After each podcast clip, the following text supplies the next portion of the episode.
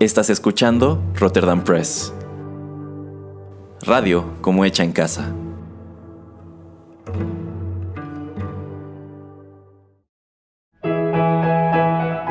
Rotterdam Press presenta Arena. Rocky Metal.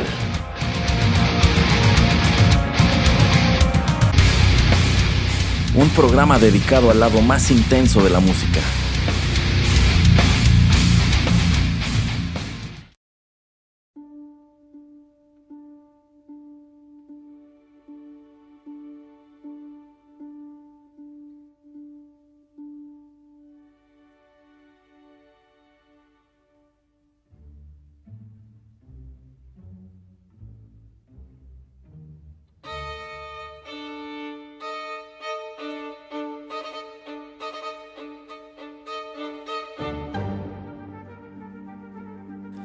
Hola amigos, ¿cómo están? Los saluda Erasmo Valdés a través de estos micrófonos y les doy la bienvenida a la cuarta emisión de Arena, el programa de Rotterdam Press en donde asomamos al lado más intenso de la música.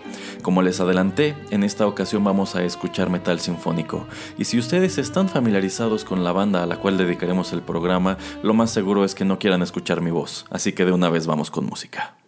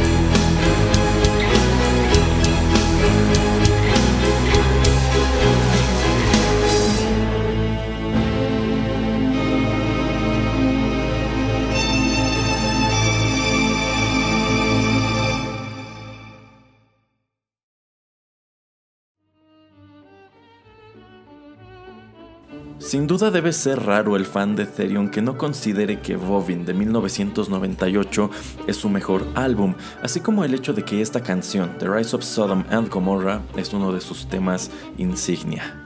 Bueno, ahora sí, después de escuchar algo de música, una vez más les doy la bienvenida a la cuarta emisión de Arena. Ya les había adelantado, este programa estará dedicado a la música de Therion, una de las bandas más emblemáticas del metal sinfónico.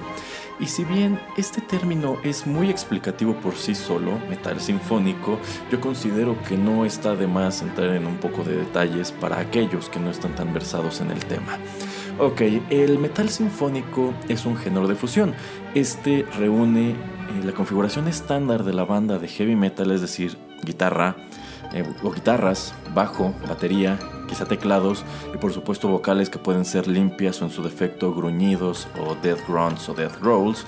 Bueno, empata todo esto con elementos más propios de la música académica o música clásica, es decir, añade eh, arreglos o elementos orquestales como pueden ser cuerdas, metales, vientos, percusiones y elementos de la música coral o incluso de la ópera, como los coros que acabamos de escuchar en esta canción y que bien podríamos encontrar en cualquier área o cualquier pieza operática. A grosso modo eso es el metal sinfónico. Este es un género que en lo personal disfruto bastante y es que vamos, a mí me gustan las dos cosas, me gusta la música clásica y me gusta el metal. Incluso yo considero que ambos se complementan y que es muy raro que te guste uno de estos géneros y el otro no. De hecho yo siempre he considerado que uno casi sin falta te lleva al otro y si no sucede así es porque algo estás haciendo mal. no, bueno. Eh, ok, habiendo dicho esto, ¿quiénes son Therion? Bueno, Therion es una banda sueca fundada por Christopher Johnson en 1987, es decir, este año cumplen tres décadas de actividad, que la verdad tiene una propuesta muy interesante. Lo cierto es que el sonido de ellos es casi único, digo, no son la única banda de metal sinfónico, sin embargo, si los comparamos con otras como podrían ser Nightwish, épica, Within Temptation. Bueno, lo cierto es que Therion sobresale, incluso dentro del género. Yo me atrevo a decir que los únicos que allí más o menos les dan guerra o, se parecen, pues son Haggard, que por igual tiene una propuesta súper interesante. Bueno, Therion con 30 años de actividad por supuesto que tiene mucha música e incluso su historia prácticamente puede dividirse por etapas, entonces Dado que Therion tiene mucha más música de la que podemos abordar con facilidad en este programa, pues sí fue un poco difícil elegir qué es lo que iba a traer. Entonces, la verdad yo decidí eh, enfocarnos en un periodo muy específico, que es entre el 98 y el 2001, es decir, los álbumes Vovin, Crowning of Atlantis, TGL y Secret of the Runes, en los cuales pues es más predominante el estilo que acabamos de escuchar. Coros, guitarras, eh, riffs que de pronto se escuchan medio orientales, por así decirlo, este, y, y, cuerdas.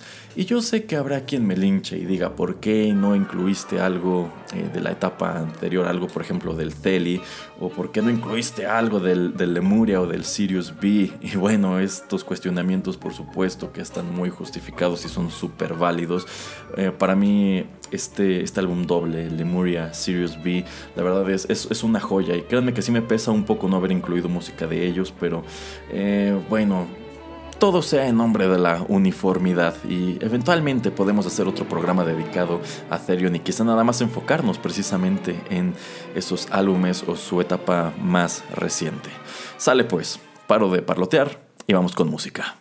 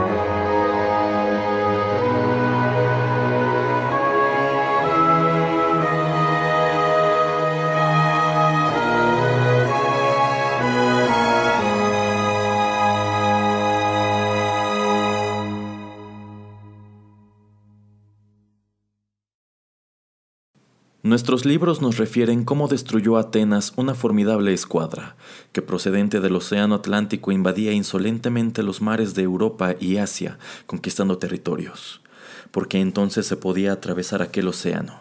En efecto, frente al estrecho que vosotros en vuestro lenguaje denomináis las columnas de Heracles, existía una isla. Esta isla era mayor que la Libia y el Asia reunidas los navegantes pasaban de esta isla a otras y de estas al continente que tiene sus orillas en aquel mar verdaderamente digno de su nombre. Todo lo que está aquende del estrecho del que hemos hablado se asemeja a un puerto de estrecha bocana, mientras el resto es un verdadero mar, lo mismo que la tierra que lo rodea tiene todo derecho a ser llamada un continente. En esta isla Atlántida sus reyes habían llegado a construir un grande y poderoso estado que dominaba en toda la isla entera, en muchas otras y hasta en diversas partes del continente. En nuestras comarcas, a este lado del estrecho, eran dueños de la Libia hasta Egipto y de Europa hasta la Tirrenia. A esta potencia se le antojó un día reunir todas sus fuerzas para someter de golpe a nuestro país, al vuestro y a todos los pueblos situados aquén de el estrecho, y en estas circunstancias, amado Solón, fue cuando vuestro estado mostró al mundo su valor y poderío. Al frente de los griegos al principio, porque aventajaban a todos los pueblos vecinos en magnanimidad y en todas las habilidades de la guerra, y sólo después por la deserción de los aliados arrostró los mayores peligros, triunfó de los invasores, se apoderó de los trofeos, libró de la esclavitud a los pueblos que todavía no habían sido sometidos y devolvió absoluta libertad a los esclavizados de aquén de las columnas de Heracles. Mas en los tiempos sucesivos ocurrieron intensos terremotos e inundaciones, y en un solo día, en una noche fatal, todos los guerreros que habían en vuestro país fueron tragados por la tierra que se abrió, y la isla Atlántida desapareció entre las olas. Este es el motivo de que todavía hoy no pueda recorrerse sin explorarse este mar, porque la navegación encuentra un obstáculo invencible en la cantidad de limo que la isla depositó al sumergirse.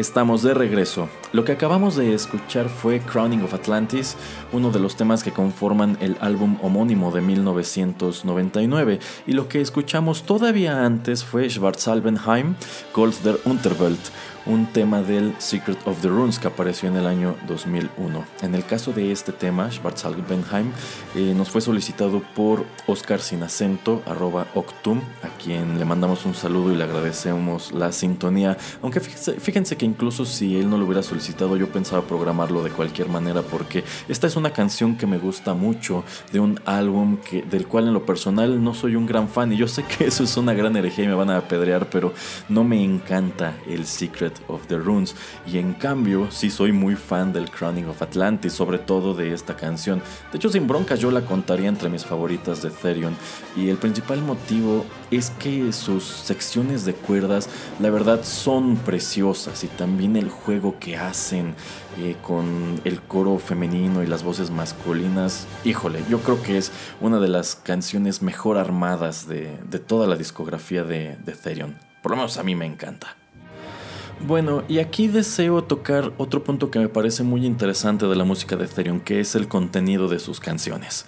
La que les acabo de compartir, Crowning of Atlantis, por supuesto, que alude al legendario continente de la Atlántida, eh, una de las principales leyendas, pues si no precisamente de la mitología grecolatina, pues sí de tiempos de los griegos, y lo que les leí antes de la canción es un fragmento precisamente de El Timeo, uno de los dos diálogos de Platón que abordan el tema. El otro es el Critias, y a diferencia del Timeo, el Critias pues sí es un diálogo dedicado 100% a la Atlántida eh, con mucho más detalle y con un cliffhanger impresionante. Porque bueno, este es un diálogo que no sobrevivió en su, en su totalidad, pero curiosamente se queda en un punto muy, muy padre de la historia.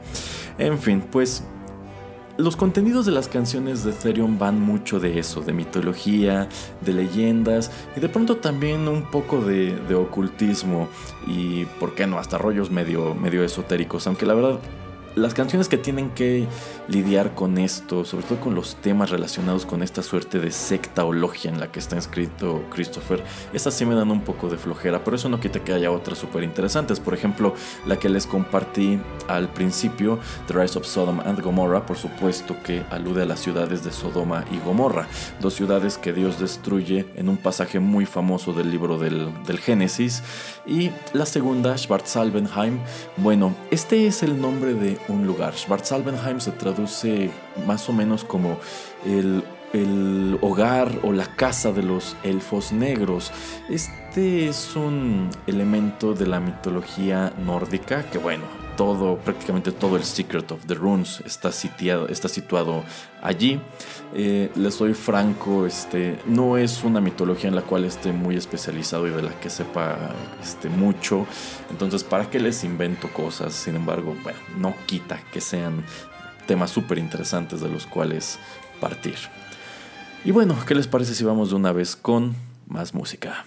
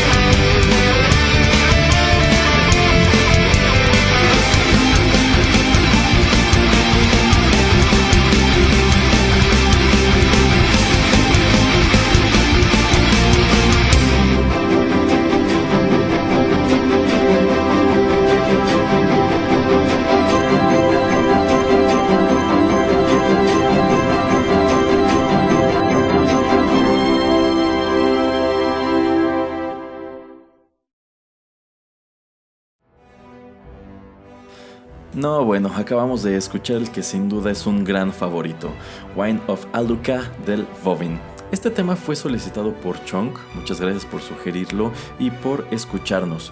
Sin embargo, de cualquier manera lo iba a programar porque al igual que Schwarzalbenheim es una canción que me gusta bastante. Ok, más datos interesantes sobre Therion. Em, a pesar de que ellos son considerados una banda preeminente dentro del metal sinfónico, lo cierto es que su historia no empezó allí. Christopher Johnson fundó este proyecto en 1987 bajo el nombre de Blitzkrieg, y en aquel entonces esta era una banda de death metal y los contenidos de sus canciones prácticamente nada tenían que ver con lo que hemos estado escuchando hasta ahora, incluso sus letras eran como de protesta o de crítica social. Nada que ver. Y bueno, un año después, los miembros integrales de Blitzkrieg se desagrupan. Christopher decide seguir adelante con otro nombre, Tomega Therion. Este nombre lo toma del título de un álbum de Celtic Frost. Esta es una frase en latín que se traduce como la gran bestia. Y por supuesto que es alusiva a la bestia que aparece en el libro de la Revelación o el Apocalipsis en el Nuevo Testamento y de hecho se convierte en un elemento recurrente de la discografía de Therion, la bestia o el dragón. Bueno, en este punto la banda todavía eh, es de death metal, Christopher canta con gruñidos o death growls. Em, poco después cambian otra vez de nombre, pasan de Tomega Therion a Therion solamente. Ya como Therion graban algunas demos que la verdad, por lo menos para mí no están muy chidas. Y ya en 1991 estrenan su álbum Of Darkness. En este punto, pues aún tienen este sonido de death metal o incluso doom metal, porque algunas de sus canciones son súper letárgicas. Este sonido se sostiene durante se sostiene en su álbum siguiente, el Beyond Sanctorum de 1992, y es con los dos discos siguientes, el Symphony Masses, Hot Dragon, Omegas y el Lepaka Clifford, que se estrenan en el 93 y en el 95, que la música de Therion empieza a inclinarse hacia lo sinfónico. ¿Por qué? Porque Christopher añade a la música arreglos de sintetizador que buscan emular cuerdas y metales de una orquesta. Si bien todavía podemos considerarlos una banda de death o de doom metal. El verdadero cambio en su estilo no llegaría hasta el 96 con Celi. En este álbum ya tienen un sonido mucho menos atascado y más armónico o melódico. Christopher ya casi no canta, es un disco en el, que ya casi no hay gruñidos y en el cual ya está ya están de lleno las vocales este, con, con los coros, con voces como de ópera. Em, esto persiste en el álbum siguiente, el Arab Sarak Lucid Dreaming del 97, y Therion viene a consolidarse como una banda de metal sinfónico, ya abraza de lleno este estilo con el Vovin de 1998, en el cual pues todas las vocales ya son coros y los arreglos sinfónicos son reales. Para la grabación de este disco, Christopher contrata a un conjunto de, de música de cámara, lo cual en este momento era pues algo así como muy muy innovador porque hay otras bandas dentro de este género, bandas de metal sinfónico, cuyos arreglos siempre han sido de sintetizador, en buena medida porque pues grabar con un conjunto de música de cámara como lo hizo Christopher para el Bovin es caro porque son músicos que te cobran o por hora o por sesión eh, no es lo mismo grabar una guitarra eléctrica, un bajo eléctrico, que grabar un violín. Entonces, pues esto encarece las producciones y no solamente eso, de pronto hay bandas que yo considero que no tienen el nivel de composición para agregar todo, todo esto, pero lo cierto es que a Christopher se le da muy, muy padre. Y bueno, desde entonces, Therion se ha sostenido como una, banda de, de, metal sinfónico con trabajos en sumo interesantes. Sale pues, no los entretengo más. Vamos con la siguiente canción.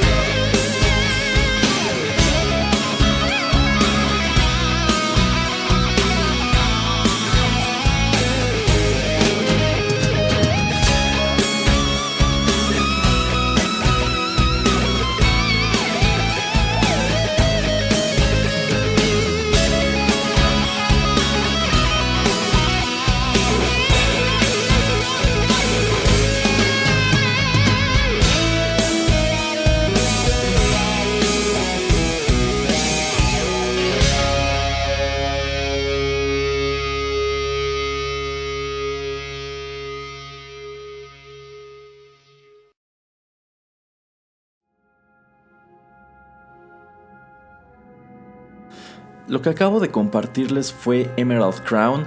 Este tema se desprende del álbum del año 2000 DJL. Y en lo que respecta a este disco en específico, yo considero que es un álbum muy interesante y muy llamativo. De hecho, si nada más nos centramos en este periodo que elegí para esta emisión, yo creo que este es el mejor disco de Ethereum después del Vovin.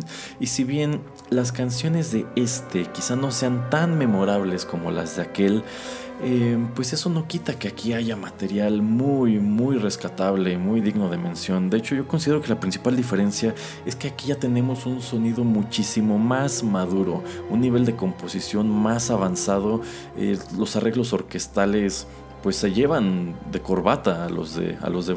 Es un disco muy muy bien logrado y también muy bien grabado y muy bien mezclado. La producción está de lujo.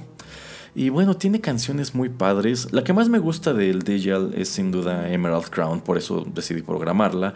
Pero también considero que eh, The Invincible y la misma canción del título, Digital, están padrísimas. De hecho, como que sí debatí un poco entre traer Emerald Crown o DGL, pero yo considero que Emerald Crown está un pelín arriba en, cuanto a calidad.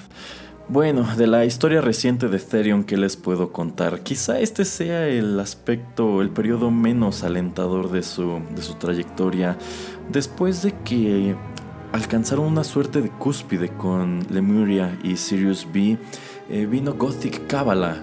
Gothic Kabbalah Creo que es un disco que a todos nos decepcionó bastante, por lo menos a mí no me gustó. Yo solamente rescataría por allí un par de canciones y hasta eso no tanto. Es un álbum del cual hagan de cuenta que este es el Saint Anger de la discografía de Ethereum. Es un disco cuyas canciones no tocan en vivo. En este punto como que Christopher ya estaba empezando a disgustarse un poco con la alineación que traía desde tiempos del Bobin, es decir, ya se estaba hartando de los hermanos Niemann, quienes para este punto ya tenían, yo pienso, eh, muchísimo más control creativo que el propio Christopher. Entonces, después del Gothic Kabbalah, él prácticamente deshace la banda y empieza de cero y el resultado fue el Citra Ara del año 2010. Este yo creo que es un álbum muy digno. En este caso intenta regresar al sonido de Bovin. No lo consigue del todo, pero bueno, al menos no es el Gothic Kabbalah. Yo, creo que es un muy muy buen esfuerzo el Citra Ara. Sin embargo, un par de años después viene el, ay, el Le Fleur du Mal, que Híjole, ese disco como me disgusta. este disco es este, una colección de covers de canciones francesas, pues muy en el estilo de Therion, ya sin tantos elementos orquestales. Este ya es, yo, considero que es un disco de heavy metal per se y en lo personal no me gusta. Y esta fue la última producción discográfica de Therion antes de entrar en, en un periodo de descanso pues que se ha extendido durante cinco años. ¿Y por qué, por qué dejan de, de, tocar? ¿Por qué dejan de grabar y de hacer giras? Bueno, sucede que después de grabar el Citra Ara, a Christopher Johnson le entra la espinita de escribir una ópera bueno, una ópera metal. Entonces todos estos años Christopher ha estado trabajando en ello y bueno, él lo declaró después del lanzamiento de Le Fleur de Mal que pues no habría Therion hasta que terminara este proyecto. Y resulta que hace poco ya dio fecha de estreno. Él dice que en febrero de 2018 podremos escuchar esta ópera que pues de lo que ha revelado son más de tres horas de música. Dice que va a tener un coro enorme, toda una orquesta y por supuesto este, a la banda. Em, es algo que suena curioso y prometedor. Eh, la verdad, la composición sinfónica se le da muy bien a, Christopher. De hecho, eh, el álbum doble, el Lemuria Sirius B, es un álbum que se graba con orquesta completa y el resultado, la verdad, está, está de lujo. Entonces, pues a mí sí me interesa bastante escuchar esta ópera metal y quién sabe, a lo mejor Christopher se convierte en algo así como el Wagner del siglo XXI. no, no es cierto. Ya, vamos con, vamos con otra canción.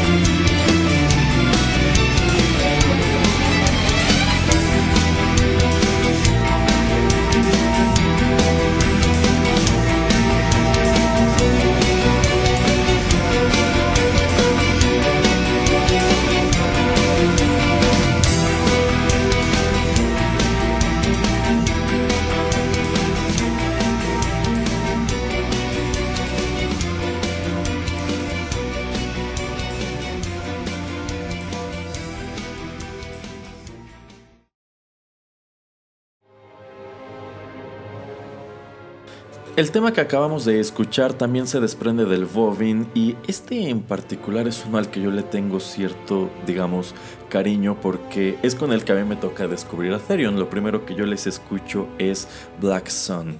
Yo descubrí a esta banda gracias a la revista Hit Parader que hacia el año 2000 llegaba a México en su versión original, es decir, en la misma versión que se edita y, se imprime en Estados Unidos. Sin embargo, al igual que muchas revistas extranjeras que llegan a nuestro país, pues venía desfasada varios números y uno de los tantos anuncios que venían al interior de esta revista, que por cierto todavía debe estar en algún lugar de mi, de mi librero, eh, era precisamente de Therion. Estaban anunciando el lanzamiento del Crowning of Atlantis. Y la verdad, el nombre me atrapó, el arte de la cubierta, era un anuncio muy bien diseñado. Y para qué les miento, en aquel entonces yo era un tremendo usuario de Audio Galaxy. ¿Alguien se acuerda de Audio Galaxy? y pues se me ocurrió buscar música de, de esta banda, a ver qué tal, a ver qué tal. Y el primer resultado que me apareció fue Black Sun. Lo descargué. Cuando lo escuché fue amor a primera oída. Yo me quedé así de wow, esto está increíble. Y bueno, me seguí con el Vovin, con lo que tenían hacia atrás. Y pues desde entonces soy súper fan y tengo prácticamente todos sus discos. y bueno, eh, creo que esta emisión ya se prolongó un poco y quizás sería prudente ya pararle por aquí. No sé, la verdad no tengo idea de cuánto tiempo llevemos, pero lo cierto es que pues hay muchísima más música de Ethereum allá afuera, hay muchas cosas que pues no nos dio tiempo de abordar, pero también estoy consciente de que hay una canción que si ustedes conocen a la banda no me perdonarían no programar por larga que esté, así que aquí les va y regreso a despedirme.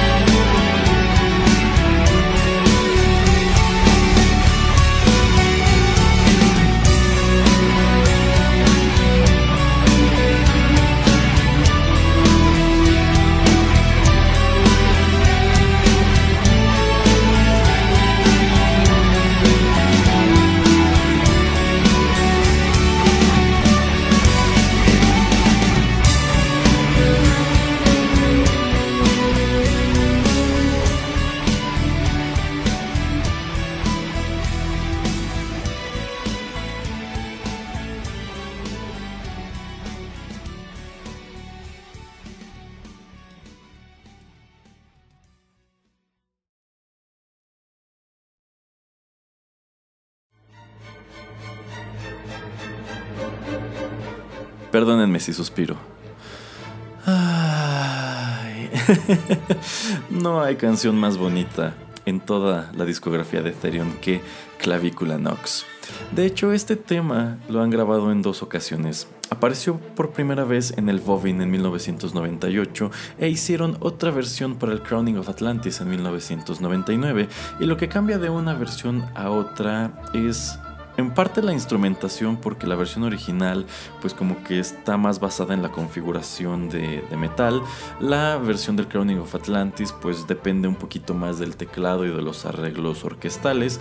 Y la versión de Bobin eh, depende sobre todo de la voz femenina, mientras que la segunda versión la cambia por una voz masculina. La versión que acabo de compartirles es precisamente la que pertenece al Crowning of Atlantis, que de hecho es la versión que más me gusta de esta canción. Y yo sé que también podrían lincharme y apedrearme por decir esto, pero no me importa, esta, es la versión que más me gusta de Clavícula Nox.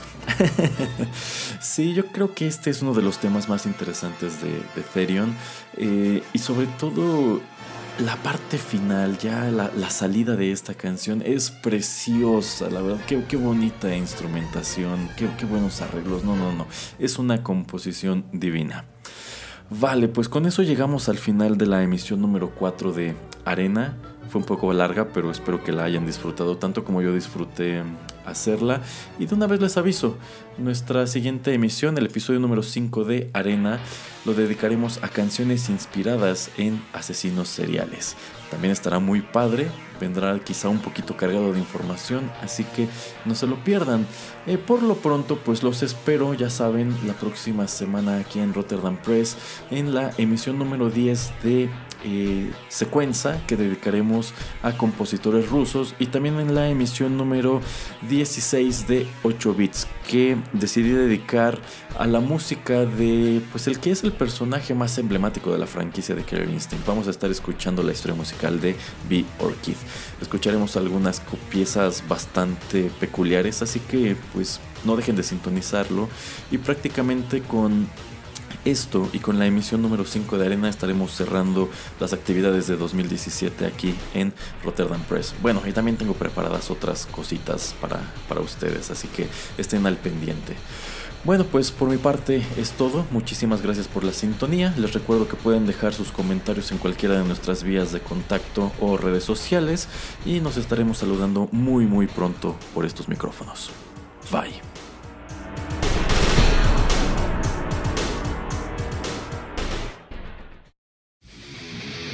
Esto fue Arena. Te esperamos en una emisión más, aquí, en Rotterdam Press.